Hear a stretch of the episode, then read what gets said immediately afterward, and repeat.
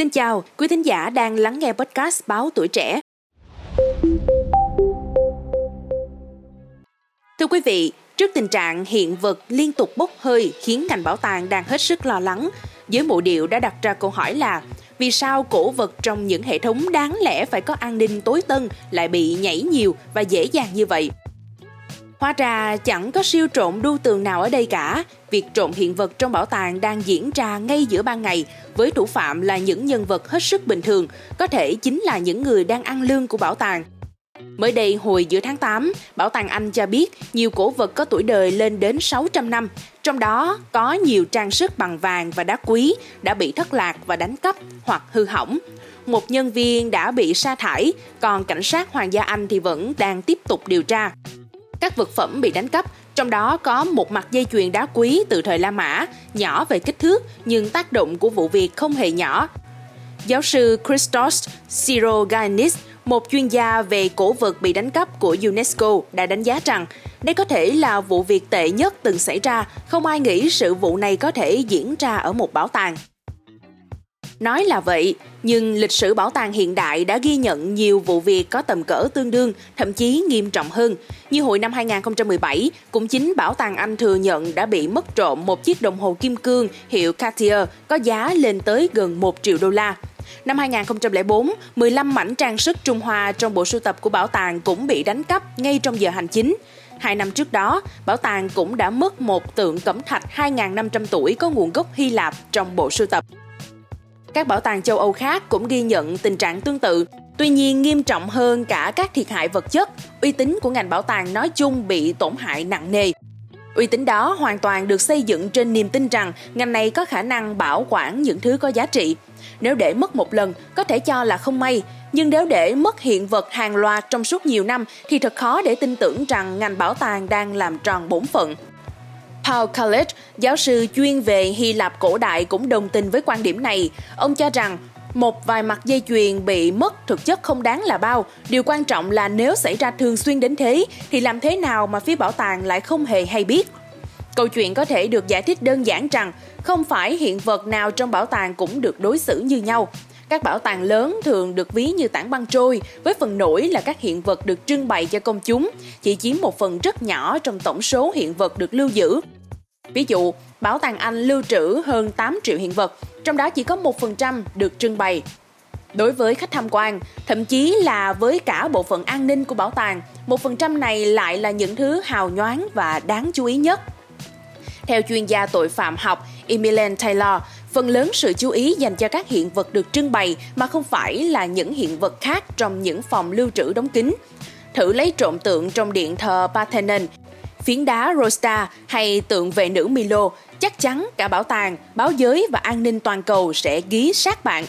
Nhưng nếu chỉ lấy một mặt dây chuyền nhỏ, nhiều khả năng là sẽ không mấy ai quan tâm. Quản lý bảo tàng có thể sẽ phải mất vài tháng, thậm chí vài năm mới biết là hiện vật đã bị đánh cắp. Những kẻ cắp hiện vật hẳn là đều hiểu điều này và theo Alice Farren Brayley, quản lý của hệ thống an ninh bảo tàng quốc tế, một phần không nhỏ trong số họ có thể chính là nhân sự trong hệ thống bảo tàng, bởi họ là một trong số hiếm hoi biết đến và tiếp cận được những món cổ vật không tên trong phòng kính. Trong sự nghiệp của mình, cô đã chứng kiến không ít trường hợp nhân sự tại bảo tàng không chỉ lấy cắp hiện vật bảo tàng mà còn khai khống giấy tờ để báo cáo rằng món đồ đã được cho mượn hoặc chưa bao giờ nằm trong bộ sưu tập của cơ quan. Stephen Bridgewater, người Pháp, 52 tuổi, được tờ Time gọi là tay trộm tác phẩm nghệ thuật vĩ đại nhất mọi thời đại. Ông đã nâng trót lọt hơn 300 vật phẩm có tổng trị giá 2 tỷ đô la từ các viện bảo tàng và nhà thờ trên khắp châu Âu.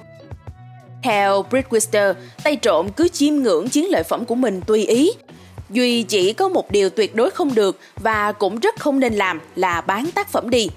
Từ kinh nghiệm dày dặn của mình, Reese Wister cho biết việc trộm bảo tàng bằng leo trèo, bom khói hay súng đạn chỉ có trong phim Hollywood. Muốn trộm tác phẩm trót lọt, tay trộm cần hạn chế gây chú ý nhất có thể. Thời gian trộm lý tưởng nhất không phải là buổi đêm mà là ngay giữa ban ngày vào giờ ăn trưa. Lúc khách tham quan tản bớt và an ninh bảo tàng cũng nghỉ giữa giờ để ăn trưa. Để bắt đầu vụ trộm, chỉ cần chuẩn bị một đối tác tin cậy để giúp canh chừng, một con dao đa năng Thụy Sĩ và một áo choàng dài. Cứ đường hoàng bước vào cửa chính, mua vé bằng tiền mặt, đầu tiên cần chú ý hệ thống camera, sau đó là lực lượng an ninh và dòng người qua lại, nên chọn các vị trí nằm tách khỏi dòng du khách. Ví dụ một góc gallery có ít người qua lại, các vị trí này cũng thường có ít người canh gác hoặc camera. Sau đó là bước chọn mục tiêu đánh cắp, nên chọn các vật phẩm nhỏ, khẩu quyết cần thuộc nằm lòng của Bridgewater là tượng không to hơn một viên gạch, tranh không lớn hơn một chiếc hộp pizza. Bây giờ, chỉ cần để người canh chừng ở phía ngoài, đợi khách ra ngoài hết, rồi tiến về phía mục tiêu. Nếu vật phẩm nằm trong hộp kính, tên trộm không cần phải khoét kính như trong phim, mà chỉ cần dùng dao trọc xuyên phần keo nối các cạnh của hộp kính. Nếu đang làm dở mà bảo vệ tiến vào, chỉ cần nắng cho các cạnh dính lại vào nhau, chờ bảo vệ đi, sau đó tiếp tục cắt cho đến khi luồn được một tay vào hộp để khoắn hiện vật. Nếu mục tiêu là một bức tranh thì mọi việc còn dễ dàng hơn. Bruce Wister cho biết ông chỉ cần tháo tranh xuống, nảy bức tranh ra khỏi khung, sau đó giấu nó vào giữa hai lớp áo sau lưng rồi đường hoàng tiến ra ngoài. Ngay cả khi nghe thấy còi xe cảnh sát hú, Bruce Wister cũng sẽ không chạy mà từ tốn tiến về xe cá nhân, bỏ chiến lợi phẩm vào cốt rồi về nhà đặt hiện vật vào bộ sưu tập đồ sộ và dĩ nhiên là giấu kín trong nhà mình. Theo Brewster, kẻ trộm muốn không bị bắt thì tuyệt đối không được bán vật phẩm mình đã trộm, bởi cảnh sát và các thám tử có thể truy lùng chợ đen và tìm ra danh tính người bán trong tích tắc. Nếu muốn kiếm tiền, có nhiều cách bớt rủi ro hơn rất nhiều, còn người đi trộm tranh chủ yếu là vì đam mê.